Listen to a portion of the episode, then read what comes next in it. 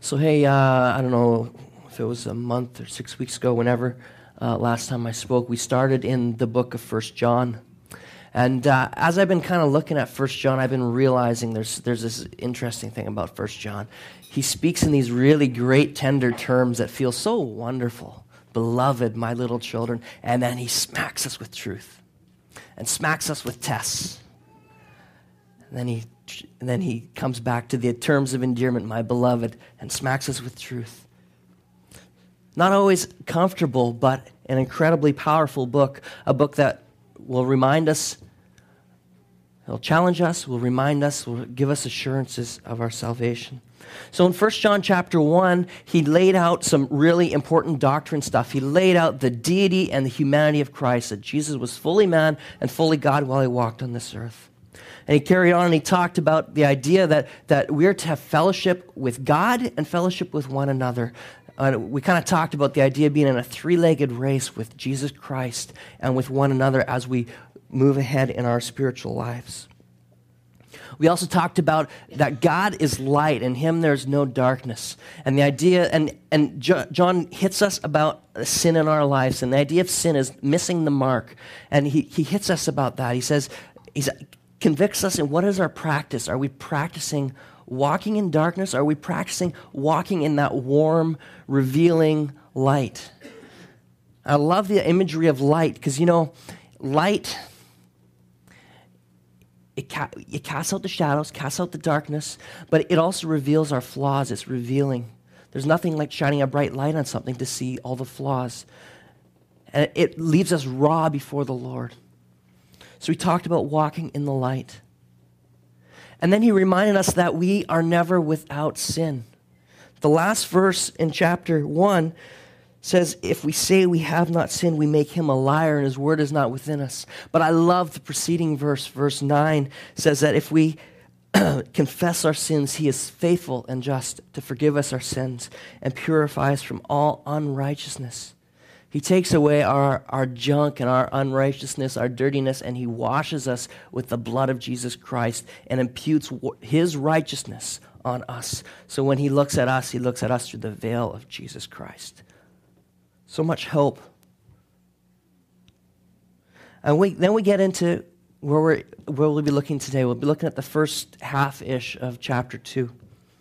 And he starts out right after he says, if we say we have not sinned, we make him a liar, and his word is not in us. He says, My little children, I am writing these things to you so that you may not sin. But if anyone does sin, we have an advocate with the Father, Jesus Christ the righteous. He is the propitiation for our sins, and not for ours only, but the sins of the whole world. So he has this term of endearment. He starts this chapter off with this paragraph. I mean, we put the chapter and verse marks in later, right? But he starts this paragraph off. says, My little children. It's a letter from a father to his kids. He says, I want you to know this truth. This is important. I love you guys. That's what he's sharing. And I love what he's, and, he's, and the intent of this portion of the letter is so that we may not sin, so we may not miss the mark. But we know that we all sin. We've all fall, sin and fall short of the glory of God. But I love how he says he is the propitiation for our sins. And that's a, a, a word that we don't always, doesn't always fully register in our minds. It's, it's maybe a little bit of an old English word, but the idea is, is that it's an atoning sacrifice, that the payment has been paid. When we talk about that Jesus Christ is the propitiation for our sins, we're talking that God has taken the wrath and put it on Jesus Christ, and He has fully fulfilled it. The work He did on the cross is finished, it's complete, it's a complete, utter atonement for everything that I've done, past, present, and future. You know, the power of the cross, the completed work on the cross, is, is said it in the last half of verse 2. He says, not only talking about the sin that's been taken care of, not only of your sin or my sin, our sin, but also for the sins of the whole world. He's not saying universal salvation, but what he is saying is he's saying that that work on the cross was big enough for every sin ever committed. That Jesus, as being fully God on the cross, fully man, he took on the weight of the burden of the sins of the world. He has atoned God's wrath. So when we think of the propitiation, that He's our atoning sacrifice, that He has satisfied God's need for payment for what I have done and for what you have done. And then we back up and we finish off verse 1. He says, But if anyone does sin, we have an advocate with the Father, Jesus Christ the righteous. You know, that word advocate is the same idea that we get the word lawyer from. Advocate, lawyer, sometimes they're almost inter- they're interchanged, aren't they? It's also the same word that's used often in our New Testament to describe the Holy Spirit as he convicts the world in regards to sin, righteousness, and the judgment to come. But what I love about this image of the advocate, Jesus Christ, the righteous one, is just imagine for a minute a courtroom. We have a courtroom and seated on the, you know, I, I don't know a lot about court except from what I see on TV, so bear with me. So um, at the judge's bench, we got the righteous, perfect, righteous judge, God the Father. And you and I, we are in the defendant box. And we have an advocate. Those of us who have trusted in Jesus Christ have Jesus as our lawyer. He's standing there beside us. What's interesting, though, is Revelation tells us that Satan is always constantly accusing. He's the, he's the accuser. So we got Satan accusing. We got me, I'm not worthy to stand before God. I have Jesus, the propitiation. He's already paid the penalty for my sin.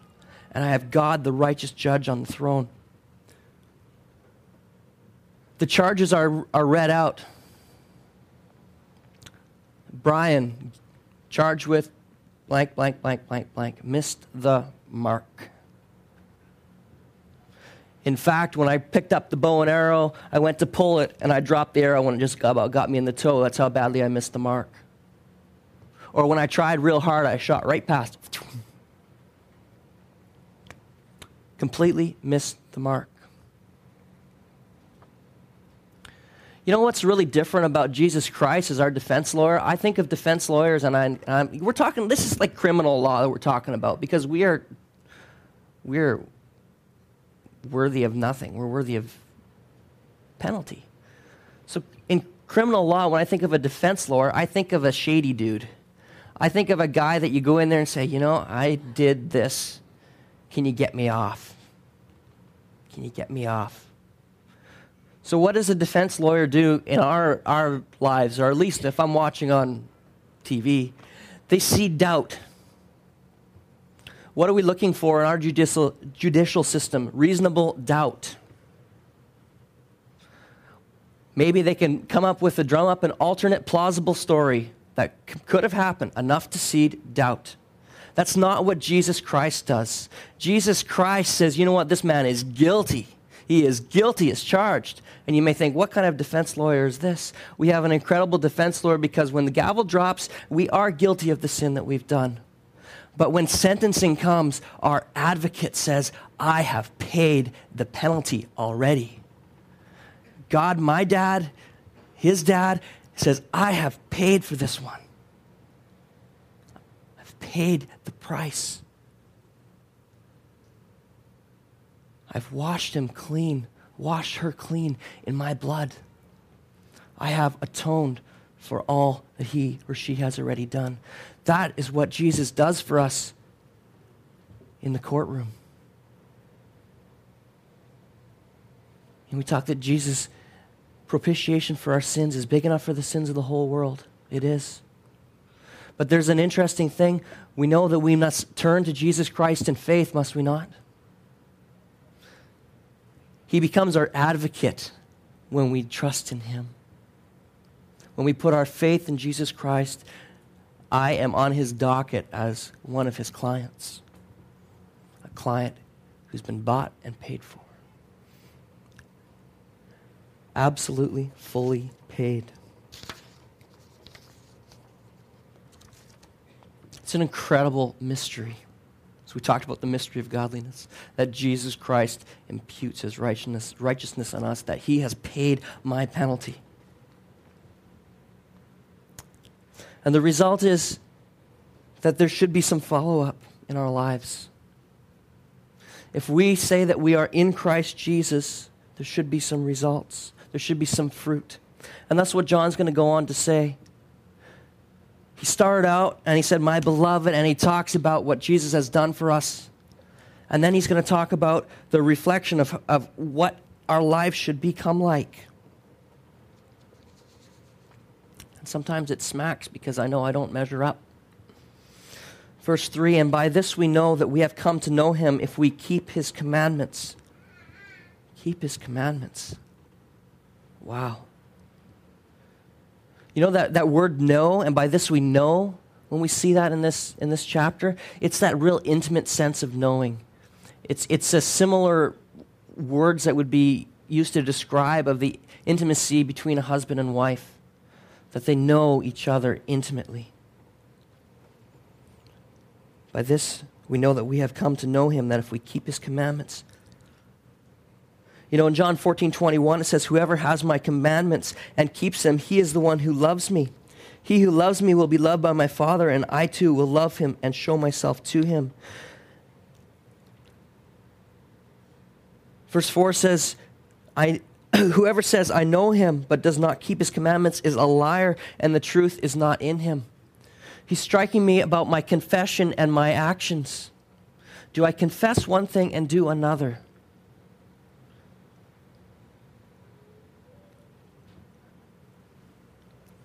He calls me a liar when I confess one thing, when I say, I know my Savior in the intimate sense, but when I don't follow him, he, I'm self deceived.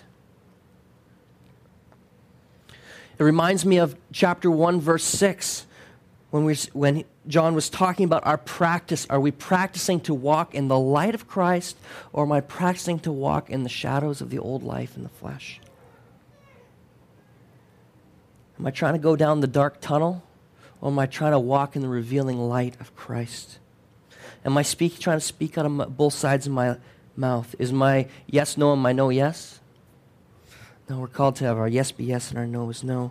It goes on in verse 5 But whoever keeps his word in him, truly the love of God is perfected. By this we may know that we are in him. Whoever says he abides in him ought to walk in the same way in which he walked. Whoever keeps his word, in him truly the love of God is perfected. That word perfected, some of your Bibles may translate as completed or matured. It's the idea of brought to completion. That the work that God has, begun, has begun in our lives, they brings it to completion as we keep his word, as we stay in his word. When I think of keeping his word, I'm reminded of the Old Testament in Joshua chapter 1, verse 8 and the instructions to Joshua there is do not let this book of the law depart from your lips, but rather meditate on it day and night, so you may be careful to do everything written in it. Then you will be prosperous and successful. You know, the idea in Joshua, I think you can look at it two ways. You can look at it as, as we're as eating the word of God. You know, that we're, we, we, we take in an intake, we chew it, we keep it in our, you know, it's on our lips as we, we continually feed, and we meditate, we chew it we digest it.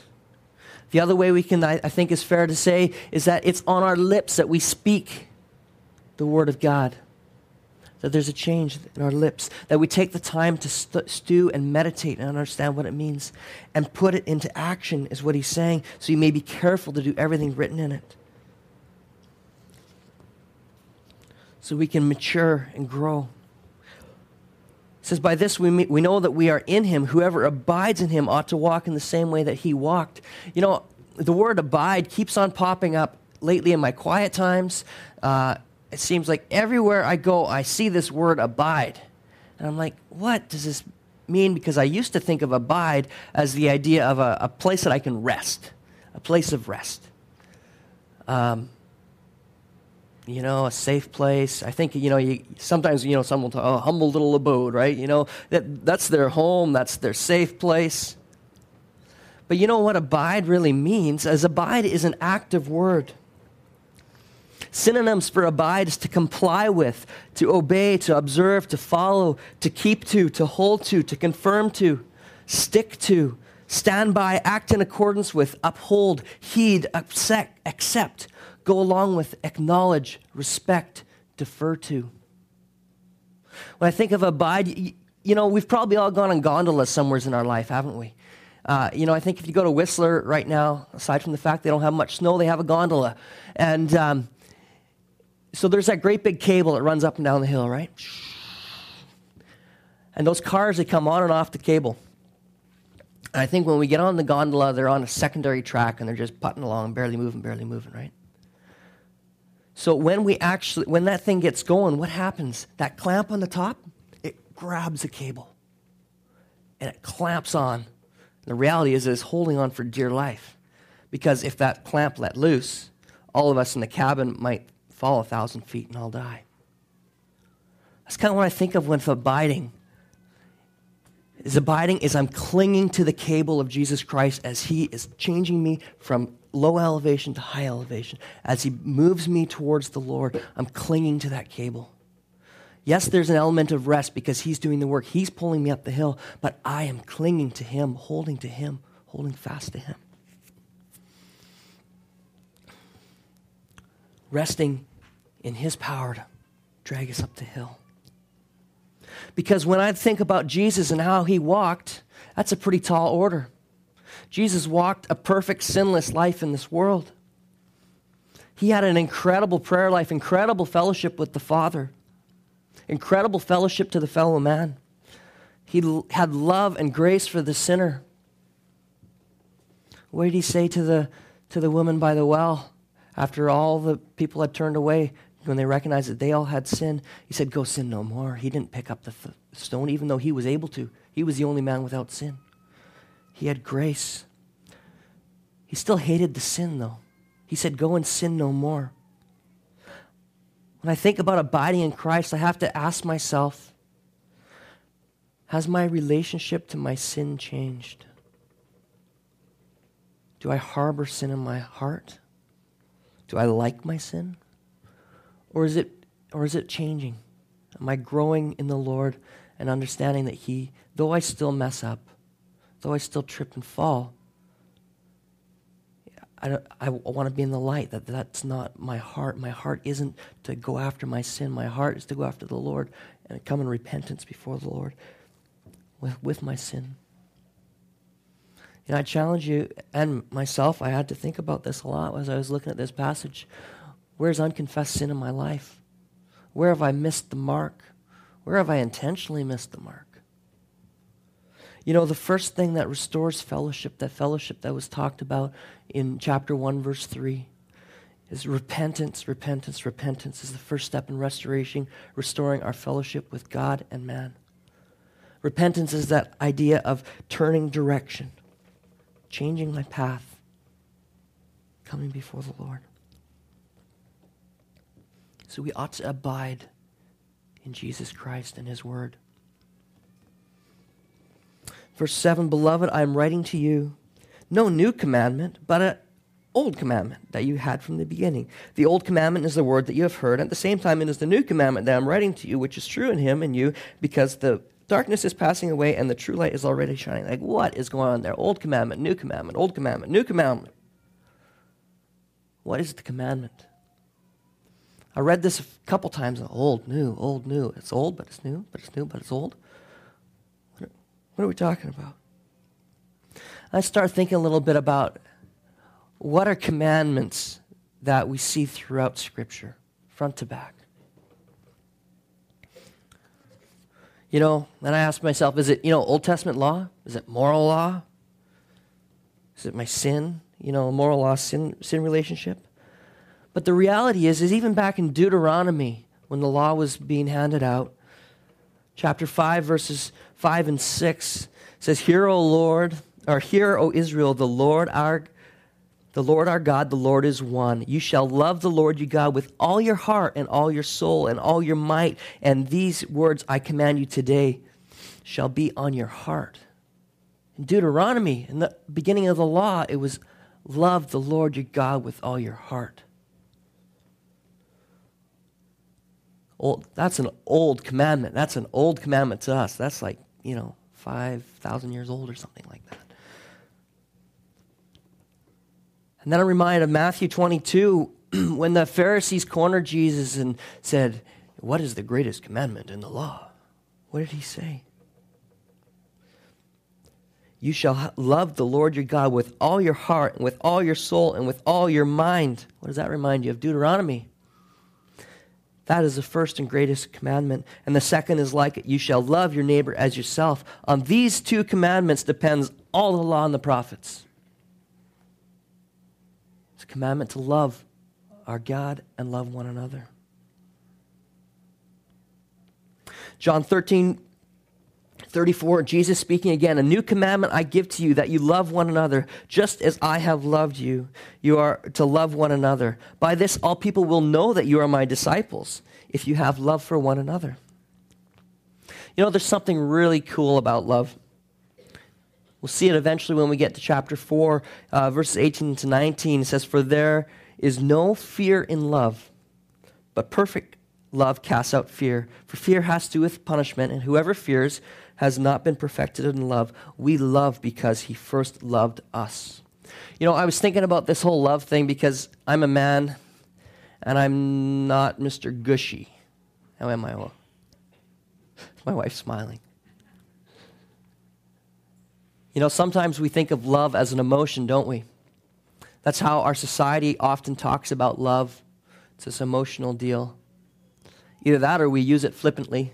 I love my iPhone.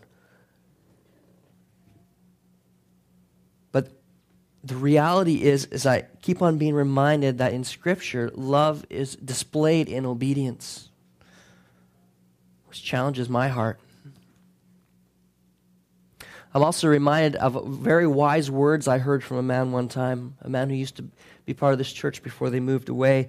And he said to me, in regards to his relationship to his wife, he said, You know, we haven't always had an easy marriage. He said, he said, Every morning I wake up and I choose to love my wife. Whether I feel like I love my wife that day and emotionally or not, I choose, I decide. I have de- it's like we're saying, I have decided to follow Jesus. I have decided I'm going to walk in his love. There's a really important thing that we cannot miss about love. And it was really made, I don't know, reaffirmed in my life uh, two weekends ago at the men's conference. The speaker his second message was titled, Do We Have a Sin Problem or Do We Have a Love Problem? And I expected to hear the typical um, beat up on guys about our sin issues. You know, um, where's our eyes? Where's our, all that stuff, right? You know what he camped on? He camped on Romans 5 8. But God demonstrates his own love to us this way while we are still sinners, Christ died for us. He implored us to seek out and understand the love that God has extended to us before we ever try to reciprocate that love to anyone else. And I think it's an incredible and important point when we talk about love and how it shows itself. This new commandment and old commandment is that we understand that we can only love because God has loved us. Because he sent Jesus to be our propitiation, to be that atoning sacrifice, and because his son is our advocate. We can't forget. We love because he first loved us. So it's an old commandment to love. It's a new commandment to love. That word new there, actually, if you look in the Greek, it can be translated as fresh or renewed. An old commandment that's been renewed. Think of it as originally laid out, that God laid it out in the Old Testament. Jesus refreshed it. John refreshed it once again for us. We're to love one another. You know, I, I think a little bit about even, we've been going through First Timothy, right? And there's been this theme of gospel shaped living. How has the gospel shape, how does the gospel shape our lives? And I know that in my heart, I can, I can only change, my behavior can only change when I understand what God has done for me. That He laid down His life for me. There's something super cool about this. The last half of verse 8 says, Because the darkness is passing away and the true light is already shining. You know, we have so much hope in that. The light is shining in. When, when we understand the love that God has given us, and we open our hearts to the love that God has shown to us on the cross through his son Jesus Christ, he shines that light in and it warms us and it casts out the shadows. Maybe it's revealing. Maybe it means that I can't hide my dark corner anymore. But the light is shining in for those of us that know Jesus Christ. And we get verse 9 through 11.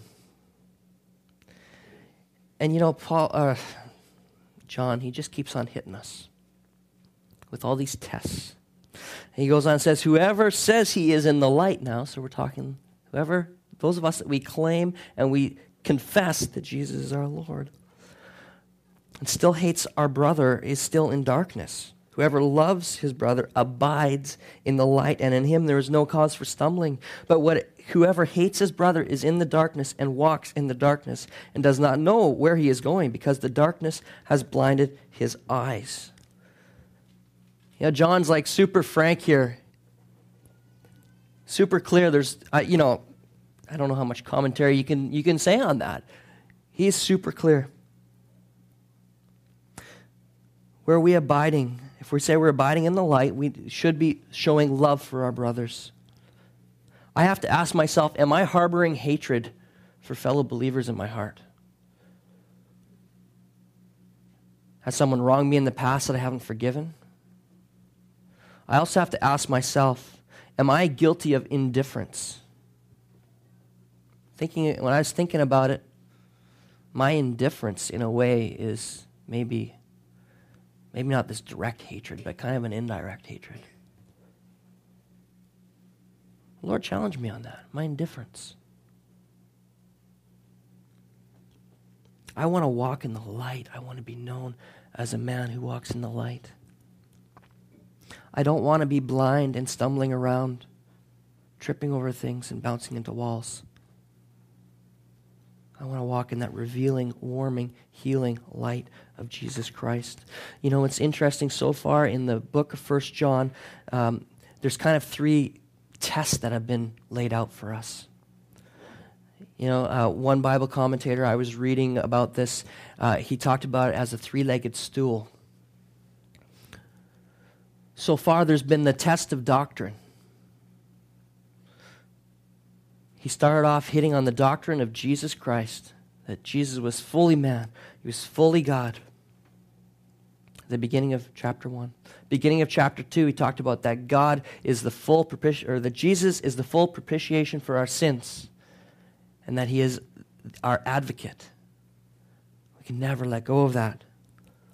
He hits us with a test about our morality our sin nature? Are we walking with the Lord? Are, are, we keeping short accounts with God? I struggle with this because, you know, sometimes it's so easy to be prayerless. Sometimes it's so easy to harbor stuff in my heart.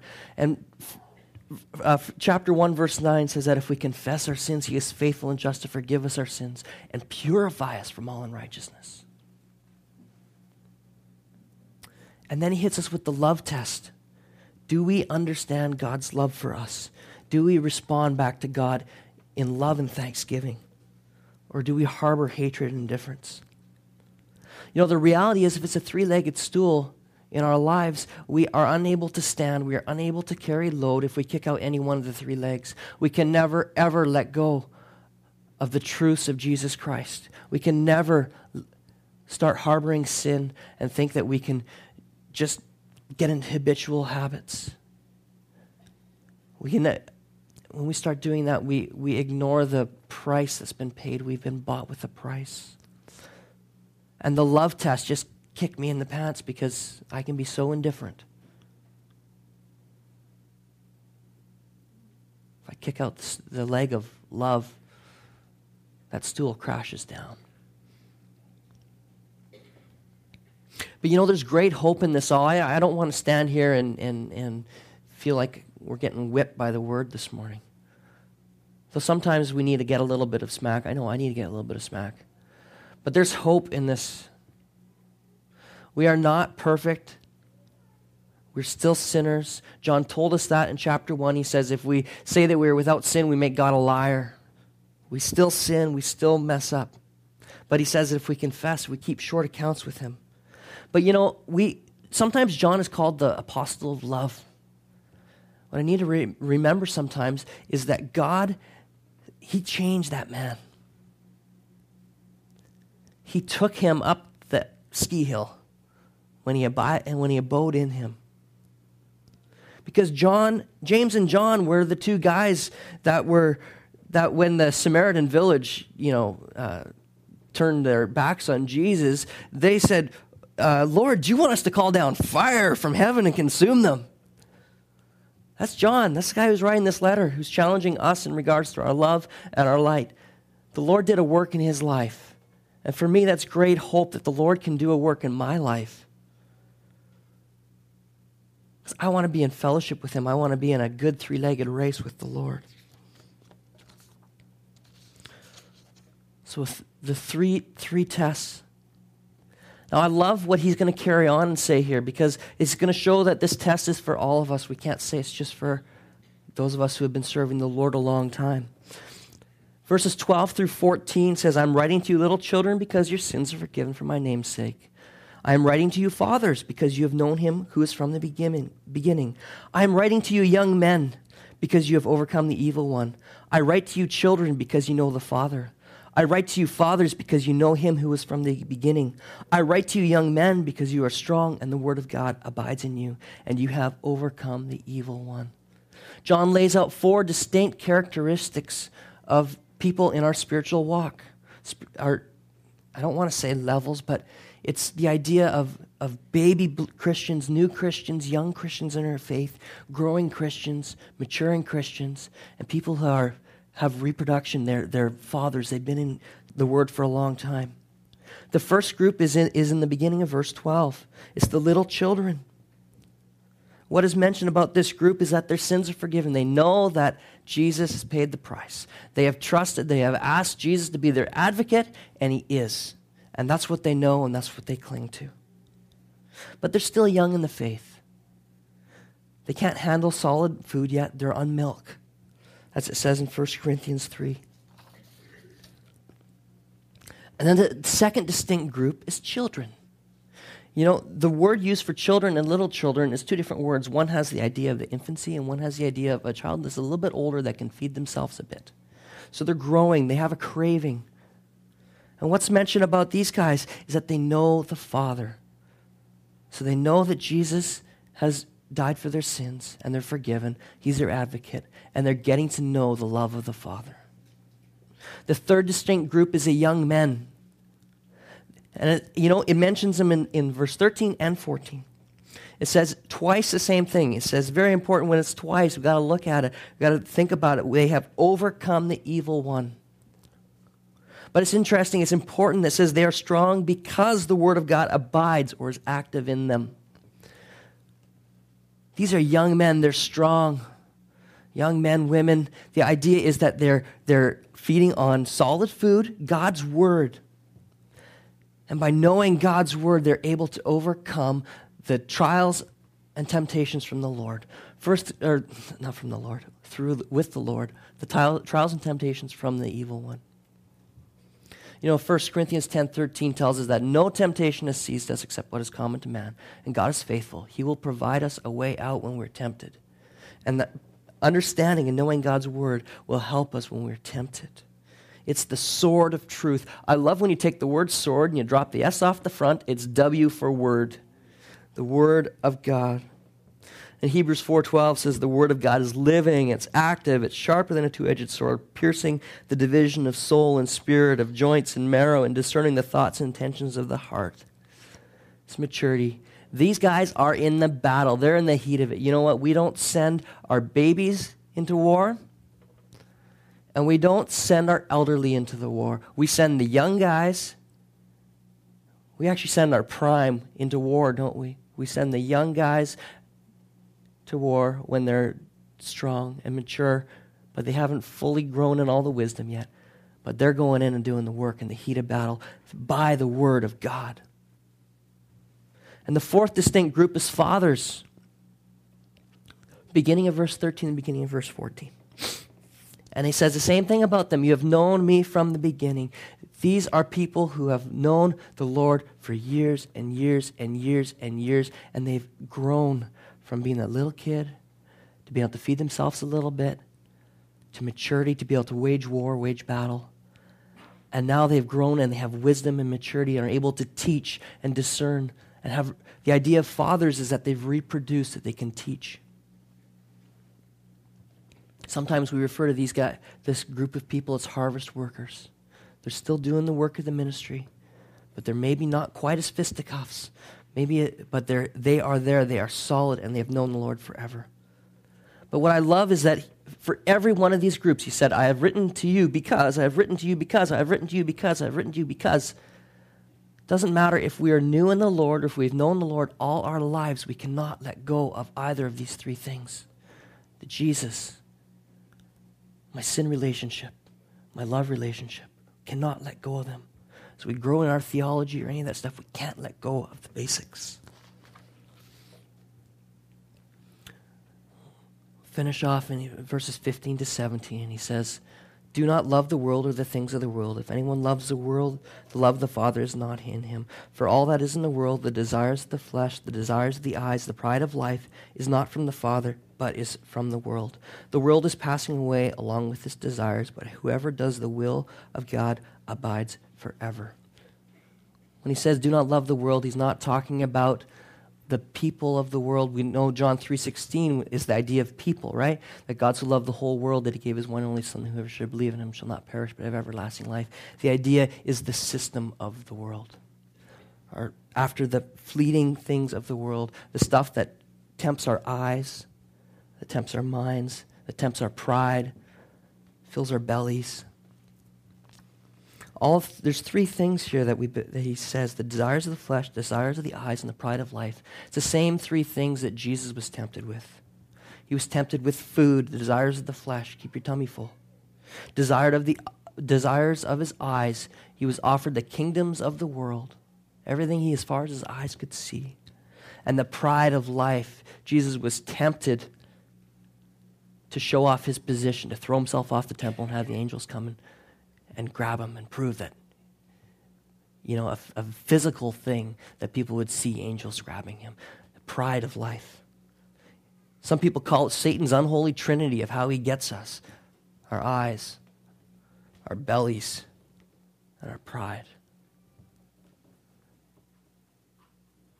We're to be in the world, but not of the world.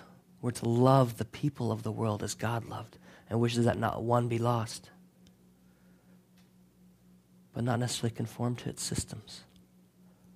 I have to watch this. I can get caught up with my, my house, my work, my busyness, my life, getting ahead, and forget to love the world, the people of the world, as God did.